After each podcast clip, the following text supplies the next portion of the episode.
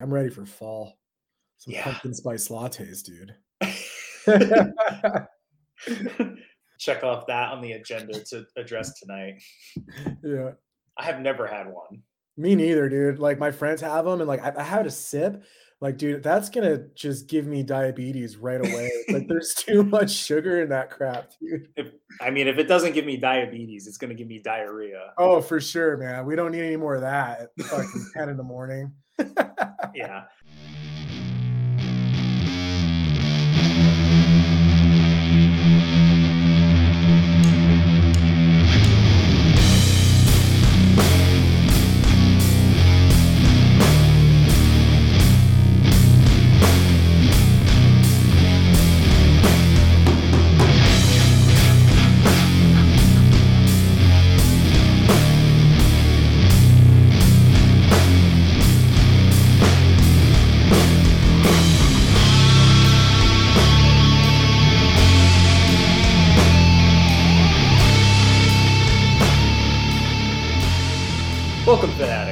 Latest entry in the Diary of Doom. I'm Dylan, and join me as we look back on the rich history of doom metal and its sister sounds based on the recounted tales of its followers.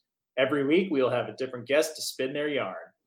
You can visit the website at diaryofdoom.com, follow us on Instagram, like us on Facebook, follow the podcast on diaryofdoom.podbean.com, and subscribe and listen to the podcast on Apple Podcasts and Spotify or whatever shady podcast streaming app you want to use. And if you have a question or want to pitch something or just feel like giving me some shit, you can fire off an email to diaryofdoom1968@gmail.com.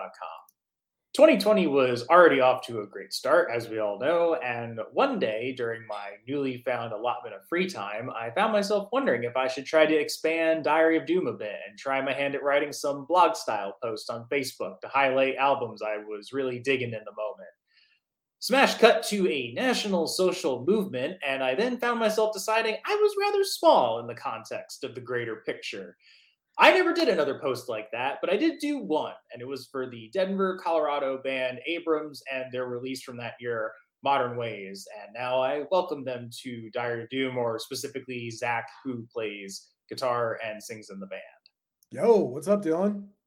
Not too much, before I forget, also in the band, but obviously not present, is Taylor Iverson. He plays bass and also does vocals. Ryan Dewitt plays drums, and Patrick Alberts plays guitar.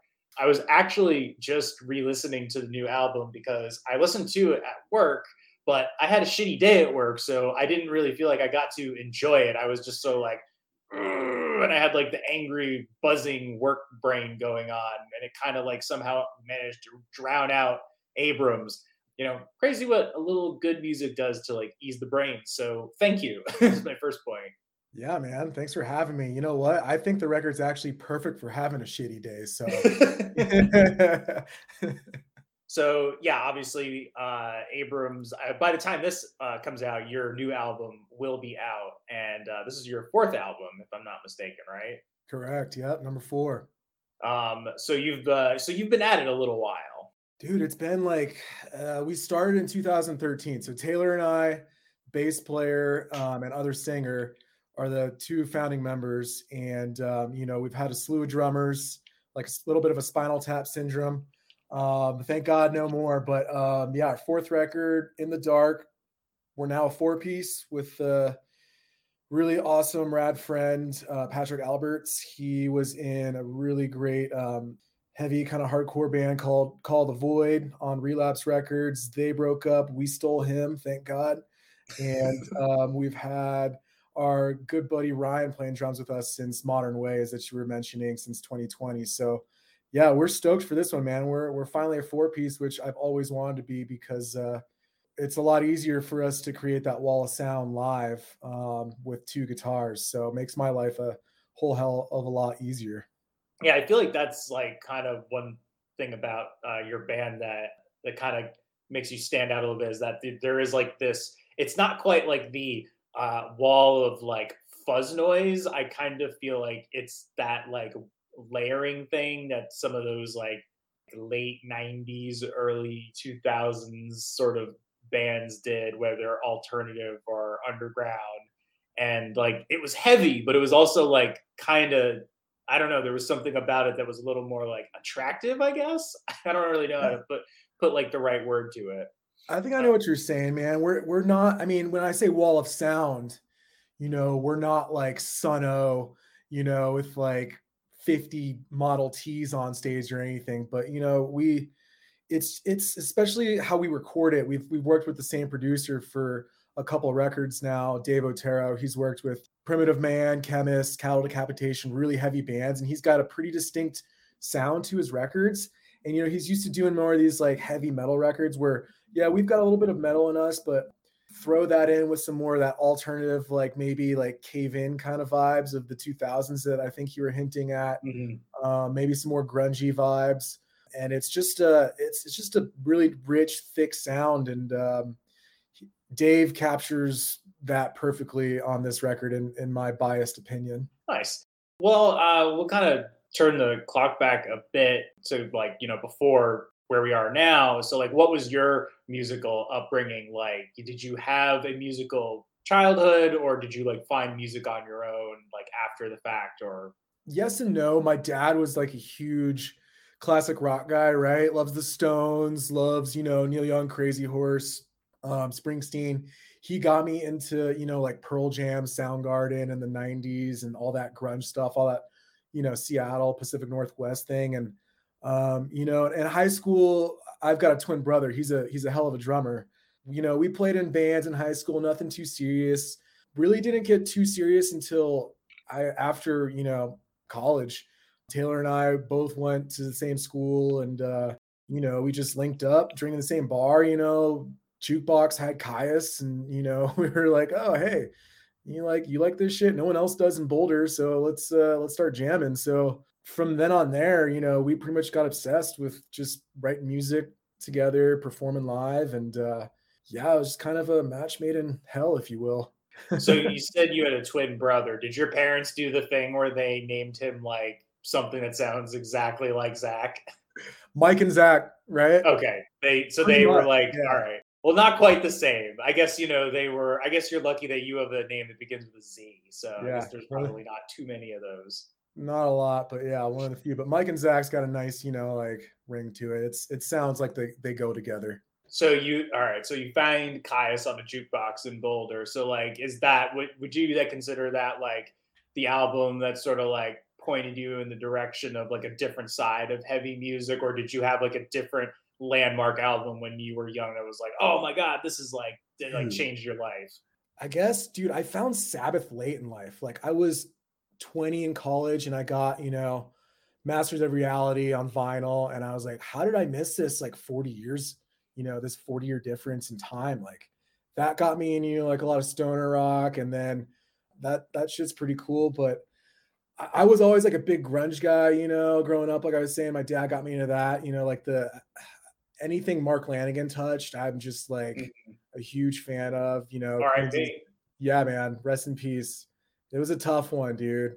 But anything he touched, you know, Screaming Trees, Gutter Twins, all his solo shit, Queens of the Stone Age, you know, that was a whole nother thing that just got me into this like really cool thing that I don't know. I've always wanted to be a band. You know, Queens kind of got me into that stuff too. Those first couple records were pretty monumental for me. And you know, in college, I didn't find a lot of people with the same type of music as me. And when I found, you know, people like Taylor and people in that same scene, it kind of just like, oh my god, these people exist. They're not just like on Reddit or something. Like, you know, so that's pretty cool to have, you know, some sort of commonality and maybe lesser popular music in the bigger realm of things. Yeah, like you talk about like Reddit and whatnot. I think that there's it's the internet is an easy place to go to just like talk about things. And like, you know, even if you're on like, you know, something like Facebook where your like name is up there or whatever, it's just easy to have like that, just like you can just like throw in your 2 cents and like call it a day or whatever. Whereas like I could understand like why maybe could be intimidating going to heavy metal concerts and or like hard, you know, because like, you know, it's some fucking people take this shit pretty goddamn seriously. Like, let's be honest. So I think a lot of that's changed now that you're, you know, because you eventually you just do bump into people that are like, oh yeah, I like this shit too. Yeah, and you're nice, and like, you know, yeah, yeah. I mean, going to heavy metal shows, I was always doing it. You know, my brother and I, we'd, you know, we grew up in Southern California, and you know, we did the thing where my folks would drop me off a block away from the Wiltern to see Queens of the Stone Age or something, because I was embarrassed for them to drop me off. But like, we were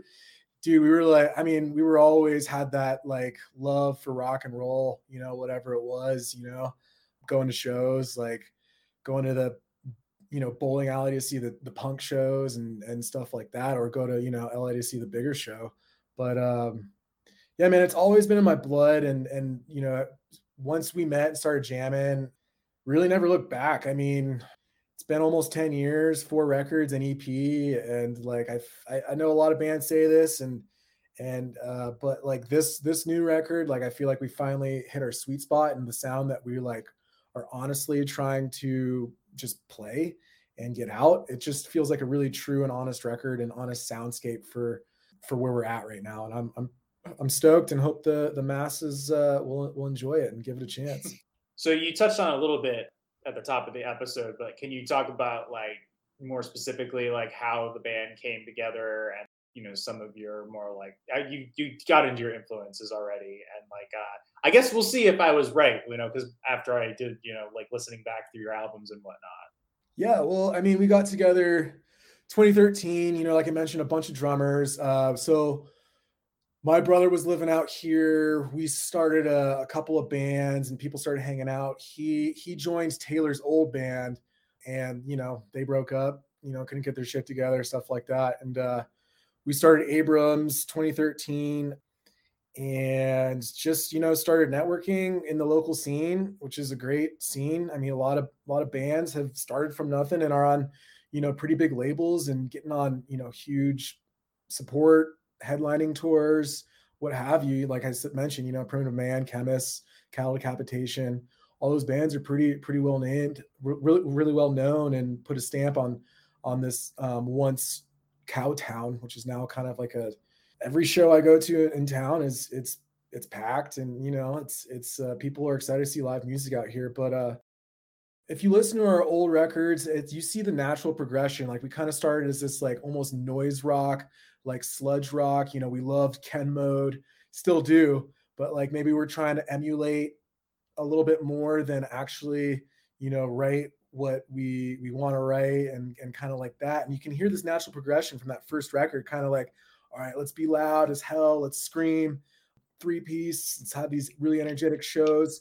From each record on, we kind of get a little bit more progressive. And then we're like, dude, I can't fucking scream anymore. So let's try and learn how to sing. So, you know, I think we really hit that in Modern Ways in 2020. We were like, let's really focus on vocal melodies and song structure, right? So from 2020 to now, that's my main focus when writing is, you know, obviously coming up, it's all about the riff, right? The hook, but then, you know, just kind of, you know, finding just a really sick, catchy, hooky melody that flows right over it. And we really got into demoing over the pandemic because we weren't, you know, getting together. And that really helped us because I'd demo out like a full song, and like we used to just write in the room, and, you know, we'd write vocals just like playing the guitar in the room. And that's just like a big no-no for me right now, because you put the guitar down and it's like kind of this thing, you know, when you're singing and playing the guitar at the same time.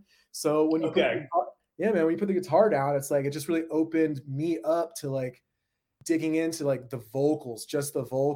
And I think it helped a lot with writing some catchy ass hooky shit. So did I answer your question at all? Yeah, I think, yeah, no, I think so. I think you definitely answered it. Cool, and on track. No, you're good. I totally agree with that. You know, and I made some notes about going through and like, just to like, you know, you were talking about Colorado, but like, it is a huge population of cool metal and adjacent acts. Like, you know, like one of my favorites from out there, you know, Blood Incantation, because you already said like Primitive Man and Chemist. And there's like, it goes beyond even that. There's so many, or like old old guests of the show, Oryx. They're great. Oh, they're fantastic. Yeah, good. All good friends of ours, good acquaintances too. And I mean, it's definitely a cool, heavy scene, and it's been built from it seemed like Ethan really kind of like from Primitive Man built it from like a DIY thing to just like a good place to see some heavy music. So yeah, we were planning on going there in 2020. We wound up canceling. There's still time, man. Yeah, we're gonna get back out there eventually. Cool. But yeah, I was gonna go there for my 30th birthday, and then obviously I fucking did not. So yeah, we'll get out there for sure because it seems like a rad place. It is for sure. You might come back and stay forever, which is what a lot of people do. It's a big transplant town. So I mean, I've been here for 15 years, which feels like a long time, but it's a growing population still. But yeah, I mean, I did go back and checked out all your records. I think everything you said is definitely true. I mean, you made the music, so you know better than I do. But you put out Lust, Love, Loss. Have you made this into a shirt yet? Spoofing Live, Laugh, Love. Because if you haven't, you should. Yeah, dude, we need to. You can do that for the anniversary. Yeah, for sure. It's coming up, so. But that I felt like had some of that like techie, maybe like hardcore nature, like the old Mastodon albums used to have. I don't know. Like I wouldn't call it stoner or doom for sure. Like I would definitely call it more like a heavy rock. This. It's like there's not as much of that fuzz and whatnot, and like you said, more focus on like kind of like a song structure or a more traditional song structure. You could put this out as a single or have another single or another single instead of our song takes up the entire front of the release. Right. Like a dope smoker. But yeah, man, that first one, yeah, like I was saying, it was like I don't know, we got like post-hardcore a lot, like sludge metal. But when people ask me like what kind of genre are you guys, I'm like, it's weird. We're on like a stoner rock label. We get grouped into a lot of like any type of metal show, but I just tell people it's like heavy rock. I think especially now the past couple records, like if you're just a fan of any sort of like heavy music that has got some clean vocals but also has some pretty good angst to it, I think there's something for you on. Our past couple records here where that first kind of record was, low production quality, just like, let's just turn the amps on and go. Who cares about mistakes? Where now it's like, we're thinking about every note in the studio, and it's a very kind of like meticulous, detail oriented process where it's like, that to me is like, fun is like just making the best thing you can and making it sound as badass as possible, which I hope we got close to. One thing that you definitely have going for you is I feel like I could present this to a number of people that don't listen to quote heavy metal and be like, oh, I like this, because they probably listen to something similar, even if it is like you mentioned it or somebody mentioned it, like, that Cave In kind of feel where like, yeah, they're like kind of like a little I'm not suggesting that you're emo, but like they're a little emo, yeah. But then they're like pretty heavy, but actually no, they're really heavy, and now they're like spacey and proggy for some reason, yeah. But they also invented metalcore somehow. Right. It's kind of like that where like you can just present that to somebody. I think you could definitely take that with your music and give it to somebody who maybe just has like a passing interest in music. I think you could give to somebody who might be like, I don't know, really into a certain kind of rock or whatever, and whether it's like indie or you probably like, and I think they would probably fucking dig it. Yeah, you can put it on for your parents. My dad loves it, man. Your dad rock in the making, for sure. No, I think you're right, man, and I take that as a huge compliment because I think it is pretty accessible to, if you like power trip or if you like. Whatever's block party or, whatever's hip, on the radio. That's like 20 years ago, but I don't know what's hip now. But it's catchy, but it's got some angst to it, and you know, we see like a lot of, I don't know, like for fans of like Torch, you know, they kind of do the same like heavy guitars, cleaner vocals kind of a thing. I've been seeing some like with this new, some of the reviews come out saying there's like a little bit of hum where I definitely made a note of that. I was like, it's that kind of feel. Like I feel like you hear that on Morning, like a lot of that 90s, all like I said, like Rivers in particular was the one that reminded me of Hum, and like maybe even like some shades of like Red Fang. But yeah, that was like immediately like what popped into my head, that where it's like it's really fucking heavy, but it has like this attractiveness to it, like this shimmer or whatever you want to call it. Maybe that's a good way of describing it.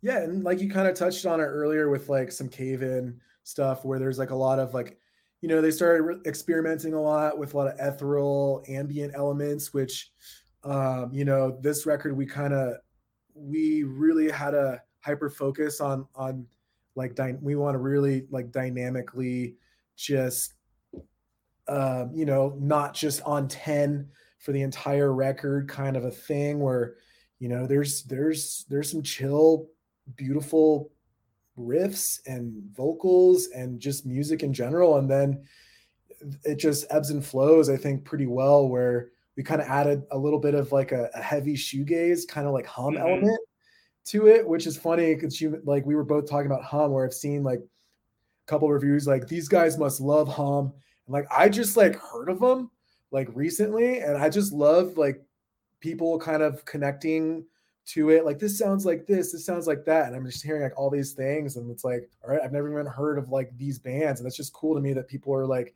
being able to connect it with something that they've listened to in the past, and it's something that I've never even heard before, which I think is kind of nuts, but cool. That's a little bit of magic at work right there. It's like, oh hey, how about that?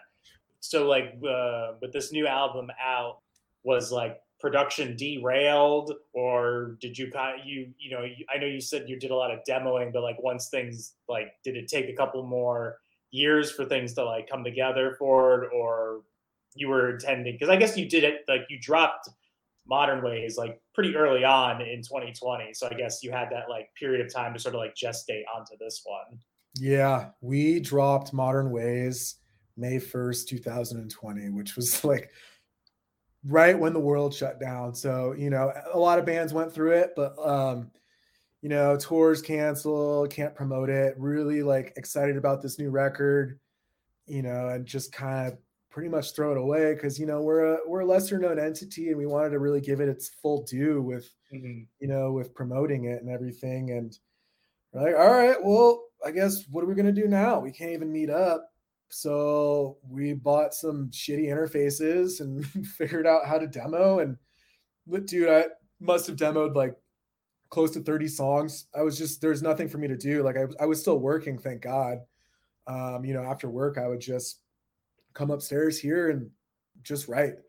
And it really was the only thing that kept me sane during the entire, you know, time. And I really took a big focus in getting my vocals better, you know, writing better hooks.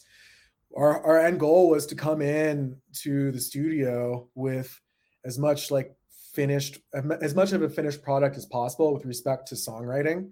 In previous efforts, a lot of things that were holding us back was we'd have to write a lot of like vocals in the studio because we just sucked at it in the past. Not sucked, but you know, just we didn't really just do a lot of good pre-pro. So, but to answer your question, like we, you know, it's been two and a half years or so since Modern Ways came out. So we kept, you know, we stayed on track pretty good for the whole world shutting down and it seeming to come back to, you know, 2019 and what we were pre-pandemic. So the only thing that really kind of held us back was like we were, you know, shopping the record around a little bit and partnered with, you know, Small Stone, which is a fantastic label that we're so glad to be on.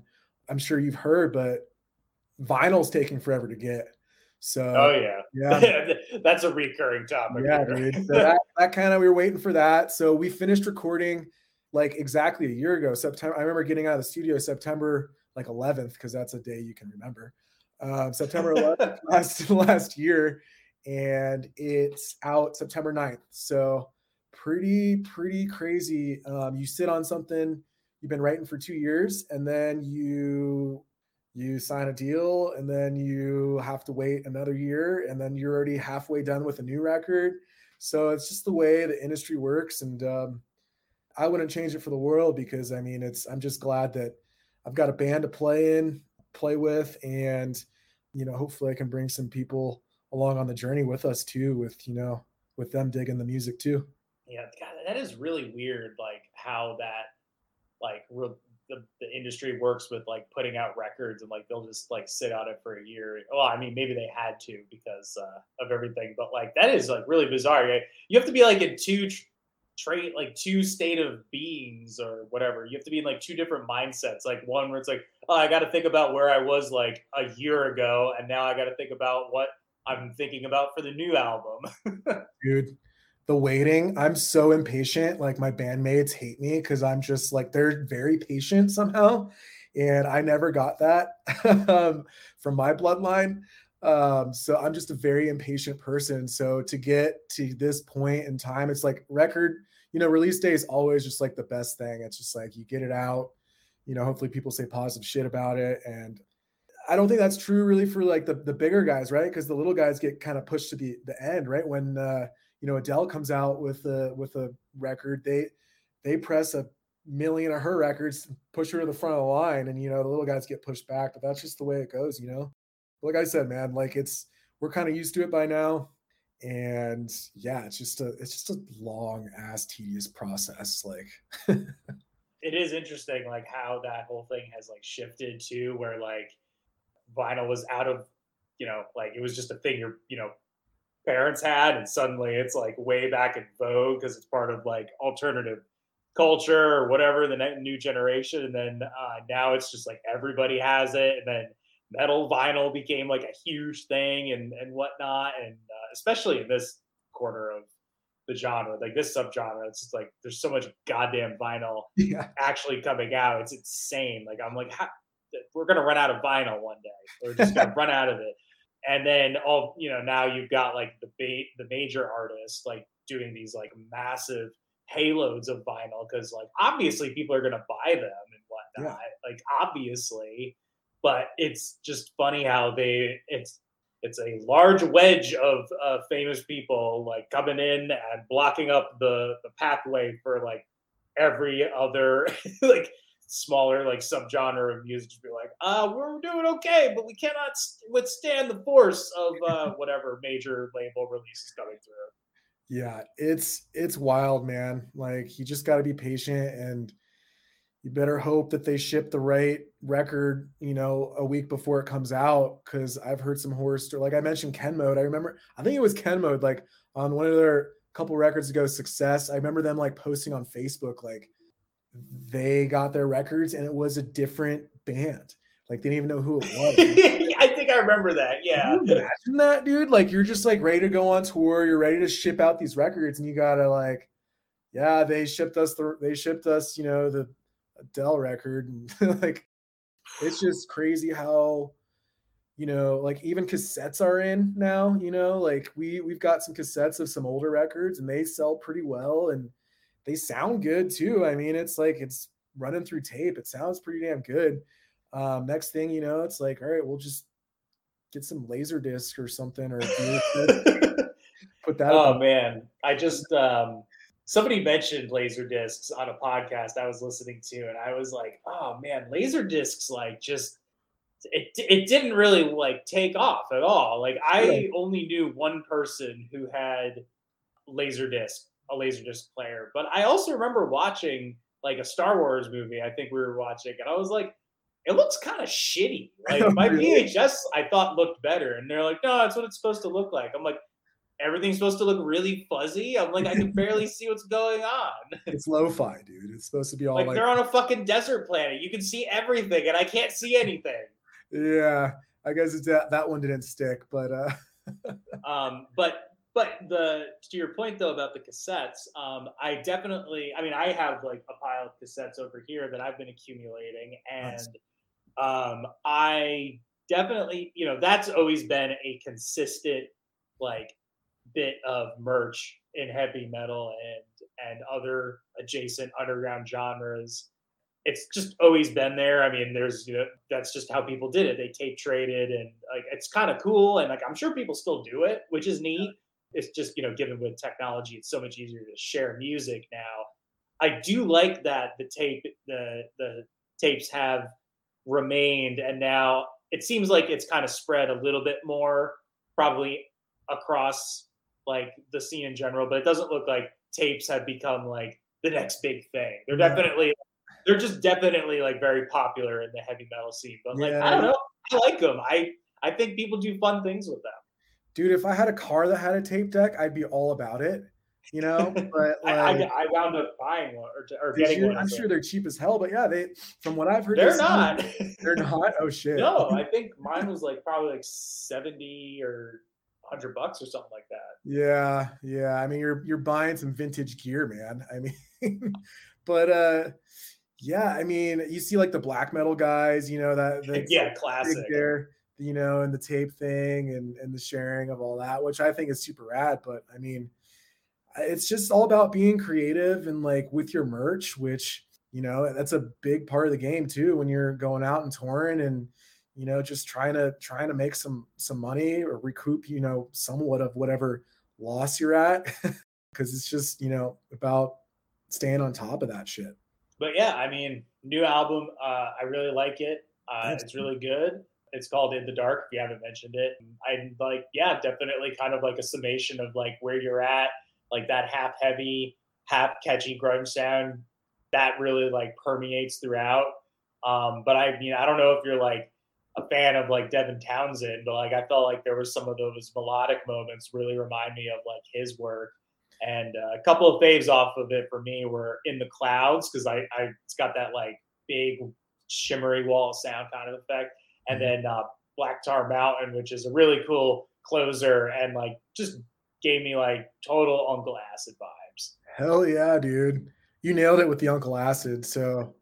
Well, going back to Devin Townsend, our guitar player, Patrick, like I was never really into him, but Patrick showed me a couple of like performances on YouTube, like I think Royal Albert Hall or something. And I'm like, this dude has the sickest voice.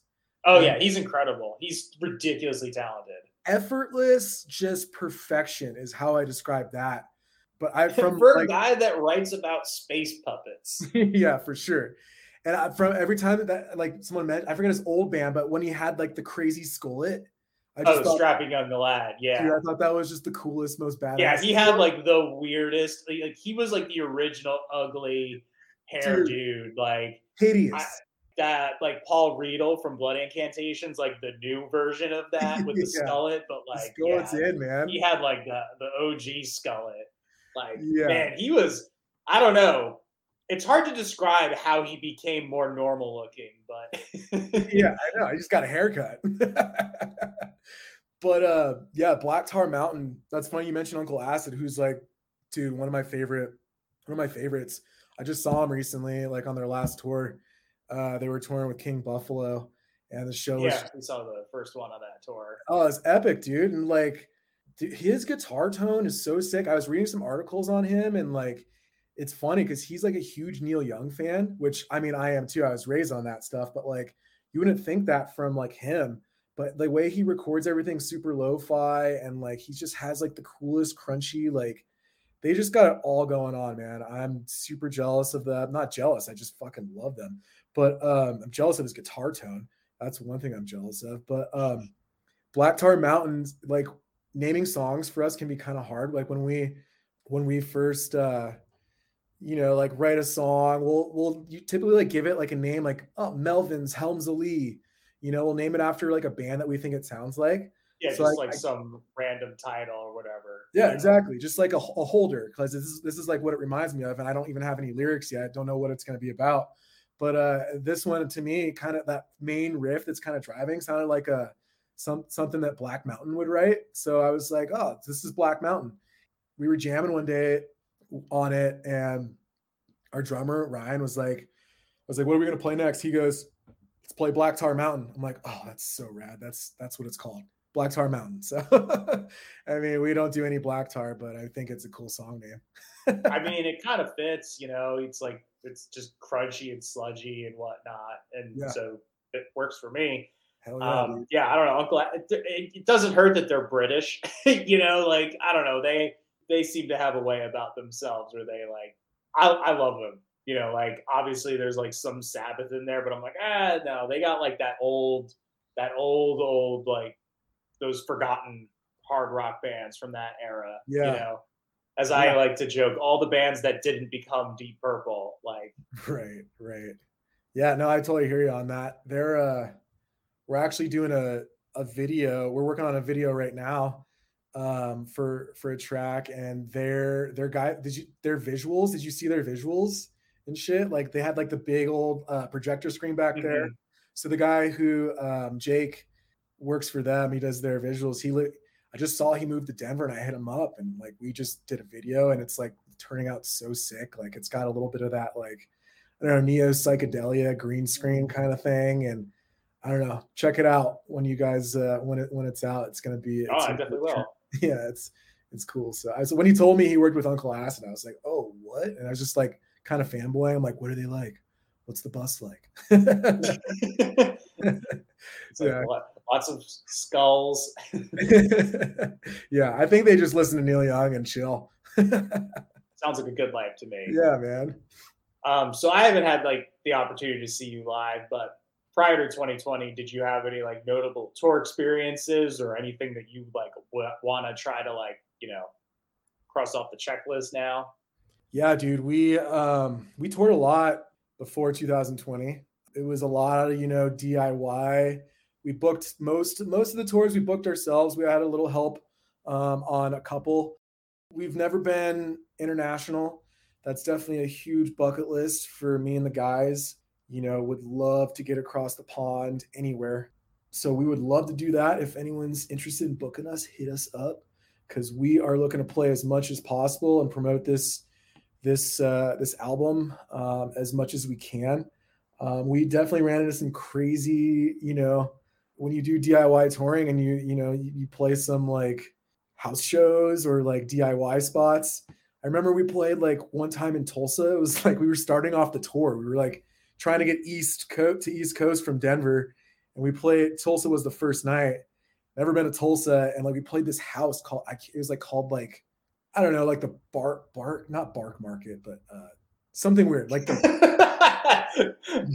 Let's go with that. I like that. Let's go with the bark market. And I remember like playing. It was the summer. It was like August. It's July in Tulsa. It's like 120% humidity in this house. It smells like cat piss.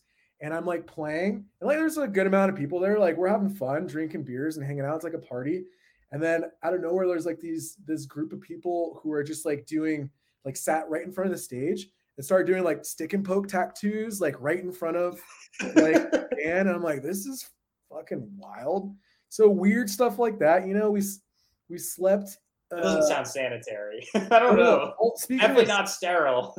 Dude, unsterile. We played a tattoo shop in Bozeman, and we crashed there like on the floor. I don't know the name of it, but don't get a tattoo there. It's but yeah, man. We're really trying to hit the road hard. We've got something planned in November, a shorter tour with our friends from Denver. They're called In the Company of Serpents. We're working on finalizing dates. That's going to be more on the west side of the US, and we're really looking to get a lot busier 2023, so keep your eyes peeled for some dates. Well, besides the new album and the tour coming up later on in the year, do you have anything else in the works? We got some cool shows, you know, in town. We're playing King Buffalo in town. You know, we're doing like a little album release party, you know, in October. Other than that, we're, like I mentioned earlier, we've been on a writing kick this past year, kind of just waiting for this to come out. So, you know, we're just going to keep writing and jamming and getting ready for the next one. Cause we like the 2-year album cycle thing. You know, I think that's a good time to get a good product and be able to record it and get it out within 2 years. So we're just going to keep writing, man. Hopefully, you know, playing a lot too, to some new faces. Sweet. Have you been listening to anything lately that you've really been enjoying? Yeah, dude. We've been talking about them a lot. Heavy Pendulum, Cave In, I think, has caught my ear a lot this year. That's one of my favorite ones that's come out. That new Nothing record is really sick. I think that came out last year, though, 2021. I don't know. I mean, Nothing's really good. Nothing. Yeah. Nothing. They're great, dude. They're so good. They got that cool little shoegaze thing going on, but they're like, they got like a different vibe of it, which I really like. And King Buffalo just came out with a really sick record. They're very like, they're kind of more like, I mean, they're like stoner rock, but they're like, they're pretty. Oh, chill. Yeah. Really? I like the new release. I've seen them, I think like 3 times now, something like that. Great live band, man. They're like, I would say they're like the Fish of stoner rock. Yeah, I think they just played a Joshua Tree. Yeah, dude, they did Burning Man. Yeah, which, that's what it was. I mean, could you imagine? But yeah, so that shit's really good.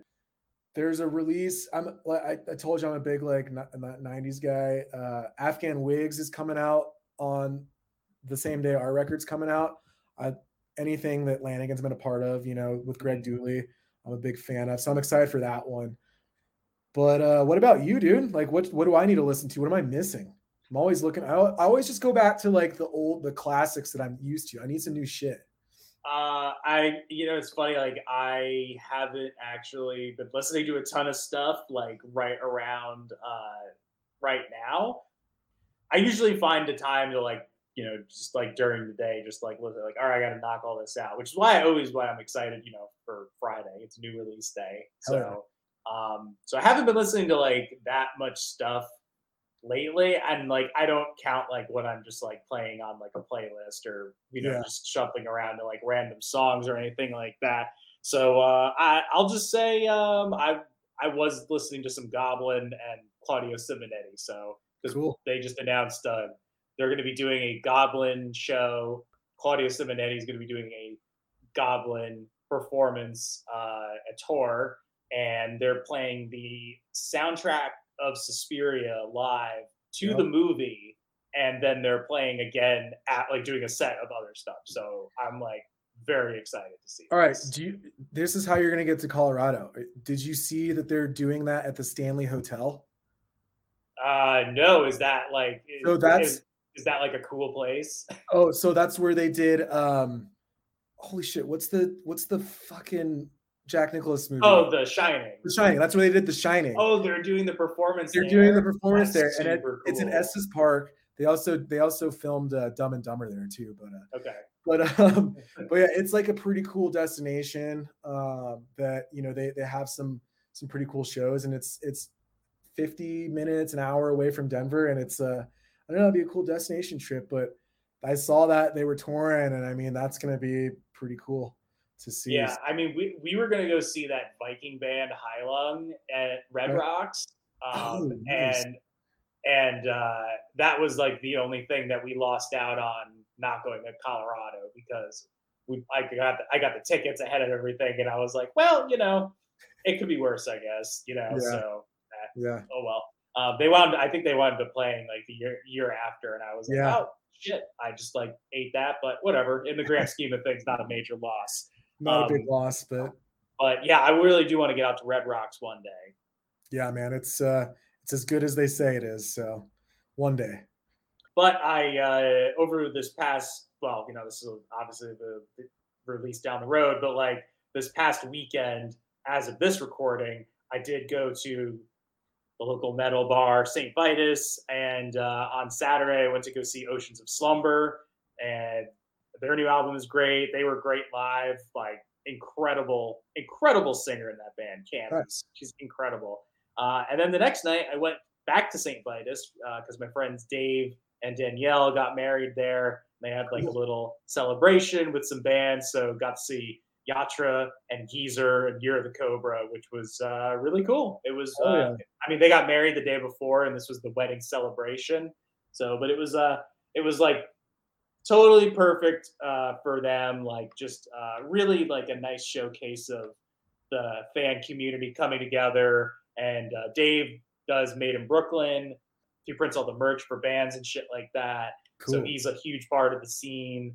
And Danielle rules. She's just always around, and she's always at shows. And they've been big supporters of the underground doom metal and no longer underground doom and stoner scene.